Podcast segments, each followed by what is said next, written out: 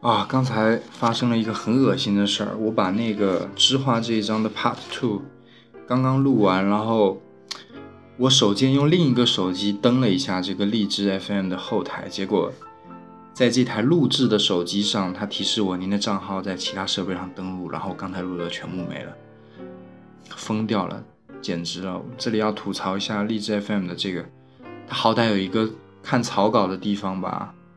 或者说你临时帮我保存一个草稿箱一样一样的吧，虽然有一个草稿箱，但是我刚刚录的那段东西确认不在里面，草稿箱是空的。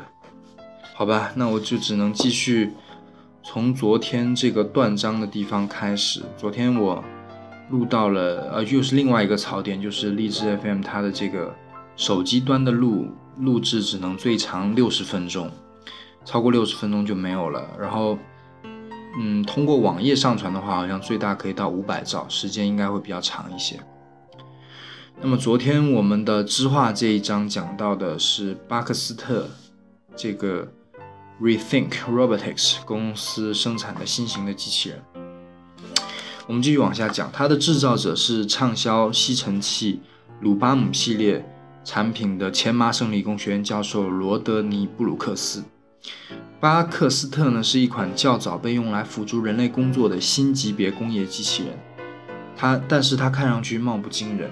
当然，它和许多其他工业机器人有一样一条有呃强壮的机械臂，它同样是有一条强壮的机械臂，并且巴克斯特双手和工厂机器人一样能够进行重复性的手工劳动，但它和一般的工厂机器人又有着三方面重要的区别。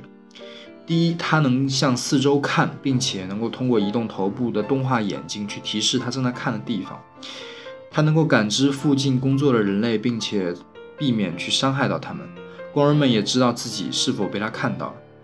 之前的工业机器人无法做到这些，这也就意味着工作当中的机器人必须与人类保持距离。典型的工厂机器人会被关在一个铁丝网的围栏或者玻璃的笼子里。他们意识不到他人的存在，所以放在人的周围就比较危险。这种机器人无法在一家难以将他们与人隔开的小商店中工作了。理想情况下，工人应该能够在机器人上存取材料，或者在日常工作中手动去调整机器人的控制参数。而双方被隔开的话，这类动作就比较难以实现。但巴克斯特能和人类作伴，他们使用的是用力反馈 （force feedback） 技术来感知人们是否去触碰到啊，他们自己是否触碰到人或者另一个机器人，显得就很彬彬有礼了。你可以在自家的车里接通它的电源，从容的在在它的身旁工作。第二，任何人都可以训练这台巴克斯特，它不像一呃，它不一定像其他工业机器人一样迅捷、强大或者精准。但他非常的聪明，想要训练他，你只需要抓住他的双臂，引导他们正确的按照正确的次序做动作就可以了。这是一种照着做的训练方法。当巴克斯特学会动作时，学会动作之后就会不断的重复练习。包括文盲在内的任何工人都可以进行这种展示。想要命令之前的作业机器人在做最简单的任务改变的话。都还需要高度受教育的工程师和训练有素的程序员，可能要写数千条的代码，还要进行调试。代码必须还得用批处理模式去载入，比如说用大型的非常用批处理文件。因为这类机器人一旦投入使用，就不能被重新编程了。结果，典型的工业机器人的大量花花费其实不是来自于硬件，而是它的运营成本。工业机器人购买价为十万美元，然而在整个使用期中，编程、训练和维护的费用是购买费用的四倍之多。这些费用累加后，可能每台工业机器人的总花费会超过五十万美金。那么第三个区别就是巴克斯特会更加便宜，定价两点两万美元的巴克斯特和他们的前辈机器人五十万美元的总花费相比，完全不在一个数量级上。使用批处理模式编程的老牌机器人就好像是机器人界的大型主机，而巴克斯特就好比第一台个人电脑一样。由于缺乏某种重要性能，比如说亚毫米级的精确度，这种机器人很可能沦为机器人爱好者的玩具。但是它与个人电脑一样，却不同于过型的过去的大型主机的是，他们在不需要专家的调试的情况下，用户就可以与它直接进行交流了。并且可以用它来做不紧急，但是甚至是鸡毛蒜皮的事情。它的价格足够低廉，因此小型的工厂可以购买一台来用来打包成品啊，喷涂定制化产品或者操作 3D 打印机，或者你可以让它在生产 iPhone 的工厂里充当个工人。巴克斯特诞生在波士顿查尔斯查尔斯河畔一座拥有百年历史的砖墙建筑当中。1895年，这栋建筑是位于当时新制造业世界中心的一个奇迹，它甚至能发电供自己使用。百年来，这座围墙内的工厂改变了我们身边的世界。如今，巴克斯特的性能以及即将到来的大量的高级机器工人，促使布鲁克斯去思考一个问题。就是这些机器人如何比上一次革命更加彻底的去颠覆制造业？看着办公室窗外那些比邻的工厂，他说道：“现在我们提到制造业，就会想到发生在中国的情形。但是随着机器人带来的制造成本的下降，运输成本将成为远比生产成本更为重要的因素。运输成本，距离近其实就代表着低成本。因此我们会看到这种本地特许经营的工厂组成的网络。”也就是意味着所有的东西都在距离需求地五英里以内的范围内去生产，这个还是比较奇奇特奇特的啊！就是所有的东西都会距离需求地五英里的范围内去进行生产，因为运输的成本将远比生产的成本更加重要、更加大、更加大头。这些对生产行业来说或许是正确的，但是许多人从事的却是服务业。我请求布鲁克斯和我一起穿过一家当地的麦当劳餐餐厅，并让他指出哪些工作是可以被他的机器人取代的。他犹豫着表示，指望的机器人为我们当厨师的话，恐怕还得再要等三十年。在一家快餐店中，你不会一直干一种活，而是忙于在不同的任务之间切换，因此你需要一种特定的解决方案。我们不停工解决方案，我们正在打造的是一种能在人类身旁自主运行的机器人。我们能够与身边的机器人协同工作时，双方的内容、双方的工作内容必然会掺杂在一起。不久，我们干的活，不久我们过去干的活，可能就会由他们来承担，而我们难以想象自己日后的新工作会是什么。我根据人类和计算和机器人的关系，把工作大致分为四大类，希望能够帮助我们更好地了解机器人将会怎样的慢慢取代人类。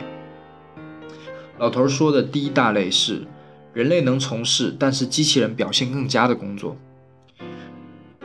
人类需要花大力气去动手织布，然而只用几分钱，自动的织布机就可以织出一英里的布。如今，对手工中完不完美的留恋，就是手工的这种不完美的痕迹的留恋，是我们购买手工纺织品的唯一理由了吧？但是没有人想要一辆有瑕疵的汽车吧？谁也不愿意驾驶一辆性能不稳定的汽车，并以七十英里的时速在高速公路上飞驰。因此，我们认定，在汽汽车的生产过程当中，人的参与程度是越低越好的。我们仍然错误地认为不能信任计算机和机器人在更为复杂的事物当中的表现。因此，我们不愿意积极地承认他们掌握了部分常规的抽象的工作，并且在特定的情况下，甚至。这种抽象的工作比体力劳动会做得更好，这是我们一直不愿意积极承认的。一种计算机控制的装置被称作是自动自动驾驶仪，它能在没有任何辅助的情况下驾驶一台波音787客机完成一次标准的飞行，就是那种三排座的那种那种大飞机。其中只有八分钟时间完成起来会有些难度，驾驶舱里面的人类驾驶员只需要完成这八分钟的飞行任务，以及去应对一些突发情况就行了。而需要人类操纵的时间正在持续的减少。二十世纪九十年代，计算机大规模取代人类，为房屋抵押贷款做评估，大部分的税务工作、常规 X 光分析以及省钱证据收集等等工作都由处计算机去处理。而这些曾经都是领着高薪的聪明人干的活啊！我们已经接受了机器人从事制造业是可靠的，不久我们就会接受他们的智能和他们的服务了。老头说的第二类工作是人类不不能从事，但是机器能能从事的工作。举个琐碎的例子，人们想要造出一枚铜螺钉，其实都很困难的，而自动化技术就可以在一个小时内生产一千枚。没有自动化，我们连一块计算机芯片都造不出来，因为这种工作需要人体人类身体不具备的精准控制力和坚定不移的注力注意力。同样，无论受高嗯受到的教育程度有多高，没有一个人或者一群人能够快速搜索世界上所有的网页，包括尼泊尔首都加满德都呃加德满都，尼泊尔首都的加德满都的鸡蛋价格的网页，这种很很冷门的一些东西。任何时候你在点击搜索按钮时，其实都是在雇佣一个机器人来帮忙完成我们这种物种无法独立完成的事情。当过去人类从事的工作一项又一项的被机器人取代的消息不断的登上新闻头条之后，机器人和自动化将主要通过承担人类无法胜任的工作为人类谋福利。我们没有 CT 扫描仪器那样的注意广度，能够对每平方毫米的范围内去搜索寻找癌细胞。我们没有将没有将融化的玻璃吹成瓶子那种。那种工作所需要的毫秒级的反应能力，我们没有完美的记忆力，能记住美国职业棒球大联盟中的每一次投掷，并且实时还能计算出下一次投掷的成功率。我们不会把把好工作交给机器人，这个好工作，呃，凯文凯利打了个引号。大多数时候，我们只是把自己做不了的工作交给他们，没有他们，这些工作将永远都无法被完成。第三类工作是人类想要从事，但是还不知道是啥的工作。在机器人和计算机智能的协助下，我们得以完成一百五十年前完全无法想象的事情。这是机器人介入人类生活中最为令人赞叹的一点。今天，我们可以通过手术摘除内脏上的肿瘤，录制新闻的录制新闻视频和婚礼视频，让登陆车在火星上行驶，在布印在布料上印出朋友通过电波传过来的图案等等。我们在进行的一百万种有偿或者无偿的新活动，其实会让一十九世纪农民觉得眼花缭乱，并且感到震惊的。从过去的角度看，这些新的成就不仅仅困难，而且主要是由那些能够完成他们的机器所创造出来。他们是由机器所设计的工作。在我们发明汽车、空调、平板显示器以及动画之前，住在古罗马的人其实不会想到，他们能够一边看着动画片，一边吹着空调去前往雅典。但是我最近就这么干过。两百年前，没有哪个中中国老百姓会告诉你，他要买一块一一小块用来和远方的朋友对话的玻璃面板，而不是家里的下水道系统。如今，没有现代下水道系统的中国农民却去购买智能手机，这个难道是在吐槽我们中国的排水系统吗？下水道系统。第一人称的游戏中内置的精巧的人工智能技术，给了数百万青春期男孩成为职业游戏设计师的动力和需求，而这种梦想是维多利亚时期的男孩不会拥有的。自动化每一次微小的成功都会催生一个新职业，一些新职业，甚至是没有自动化的促进，我们都不会想到这些职业。需要重申的是，自动化创造出的大部分、大多数新任务。也只有他们的其，也只有它其他的自动化技术能够处理。如今我们拥有谷歌这样的搜索引擎，就指望它能干千百种新的差事。人们会问：谷歌，你能告诉我手机放哪儿了吗？谷歌，你能帮抑制帮抑郁病的病人抑郁病的病人去找到卖相关药物的医生吗？谷歌，你能预测下一次病毒性传染病的爆发吗？技术会不加区分地把各种可能性和选择摆放在人和机器的面前。可以打赌，到了二零五零年，薪资最高的行业将依赖目前还没有发明的自动化技术和相关的机器。也就是说，我们不知道这些工作，是因为让这些工作成为可能的机器和技术都还没有出现呢。机器人创造了我们想要从事却是却还不知道是啥的工作。这是第。三类了，对吧？好，第四类是刚开始或者一直都只有人类能够从事的工作，应该也没有人类一直能够从事的工作吧？这是一个谬论，人们永远不知道尽头在哪。OK，那至少很长一段时间内，人们想做什么都是由人类而不是机器人来决定的。过在过去，这句话并不是一句多余的表述。事实上，人类发明的东西唤起了自身的欲望，因此人类的需求和机器人之间互为因果。当机器人和自动化的过程包办了我们的大多数基础工作，让我们的吃穿住变得相对容易时，我们就会闲下来扪心自问：人的目的到底是什么呢？工业化不仅延长了人的寿命，还让一大部分人认为，人类理应成为芭蕾舞演员、专职音乐家、数学家、运动员、服装设计师、瑜伽大师、同人小说作者，或者是拥有名片上那些独一无二头衔的人。在机器的帮助下，我们才能担当这些角色了。其实，当然，随着时间的推移，机器也会从事这些工作。接下来，面对人类应该做什么这个问题，我们会想到更多的答案。但是，机器人想回答这个问题，还可能要等很多年以后。后工业化经济会持续发展，因为每个人的任务之一将是找到、从事并且完成将来会成为机器人重复性劳动的新工作。不久的将来，机器人驾驶的轿车和卡车将随处可见。这项新的自动化技术会为以前的卡车司机带来一份叫做“行程优化师”的新工作，这个很有意思。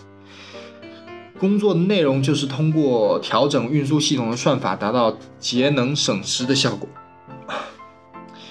外科手术机器人成为常规以后，让复杂机器保持无菌状态将成为一个必要的医疗新技术。追踪个人所有活动的自动化自我追踪技术成为常态。那么之后呢，就会出现一种新的专业分析师，他去为你解读数据。当然，我们还需要一大批负责维护你的个人机器人正常运转的保姆。今后所有这些职业将逐个，也都通通将逐个被自动化接管。当人人都拥有招之即来的个人计算机，也就是巴克斯特的后继者们，真正的变革也就真正开始。想象一下，你是百分之零点一依然从事农业的人群当中的一员，打理一家正在直接向客户供货的小型的有机农场。虽然你仍然是一个农民，农民在名义上，但是机器人却承担着大部分的农活。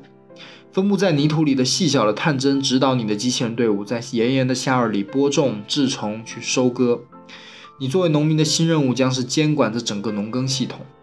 某天你可能会研究一下，应该是种植祖传番茄哪一个变种。第二天你可能试着发现客户的新的需求。第三天你可能去更新你的客户群。啊，其他所有能被量化评估的任务都会由机器人完成的。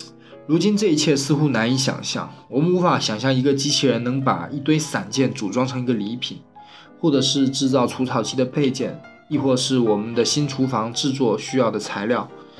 我们无法想象自己的外甥或者侄女在他们的车库里操纵一堆作业机器人，为朋友的创业公司生产大量的电瓶车、逆变器。我们也无法想象自己的侄女成为家用装置设计师，制造一批定制化液氮分子甜品机卖给中国的富豪们。然而，个人机器人自动化系统将将把这一切变为现实。虽然几乎人人都可以得到那个个人机器人，但是仅仅拥有一个机器人并不是成功的关键。成功将青睐那些以最优化的方式与机器人以及机器一同工作的人。机产品的地产品的地理集群性差异将会凸显，但各个集群的差异不在于人工成本，而在于人的专业技能。人和机器之间形成将形成一种共生关系。人类的工作就是不停地给机器人安排任务，这本身就是一项永远做不完的工作。所以，我们至少好像还能保留这份工作。将来我们和机器人的关系会变得更加复杂，同时一种循环出现的模式值得我们注意。无论你现在从事什么工作，收入水平如何，都将反复经历机器人取代人的以下七个步骤。这个属于老头的这一章知画的一个总结性的阐述了哈。最后一步，最后一点点，这七个步骤分别是：第一，其实就是人的一个主观的一个一个一个看法。第一步，机器人电脑干不了我的工作。第二步，好吧。他会许多事情，但是我做的事情他不一定都会哦。第三步，好吧，我做的事情他好像都会，但是他常常出故障，这时就需要我来处理了吧。第四步，好吧，他干常规工作时从不出错，但是我需要训练他去学习新的任务。第五步，好吧，就让他做我原来的工作吧，那工作本来就不是人该干的。第六。哇塞，机器人正在干我以前做的工作哎！我的新工作不仅好玩多了，工资还高呢。第七，真高兴，机器人绝对干不了我现在做的事情。好，接下来就是又是那个，这个第七其实跟第一也是一样，人类认为机器人干不了的工作，然后后来就会有，好吧，他好像会很多事情，但是我做的不一定都会，然后后来发现他他妈都会，是吧？就是这样的一个不断循环往复的过程。好，最后一部分，最后一段，这不是一场人类和机器人的竞赛，而是一场机器人参与的竞赛而已。如果和机器人比赛，我们必输无疑。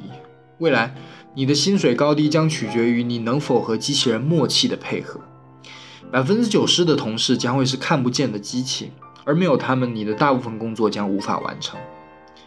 人和机器的分工将会是模糊的，至少在开会，至少在一开始时，你可能都不会觉得自己在干一份工作，因为你看上去所有的苦差事都被机器人所承包了。我们需要让机器人接手。许多政客们极力阻止机器人接手的那些人类工作，实际上这些工作都是人类不情愿去干的。机器人能干那些我们正在干的事情，并且远比我们干得好。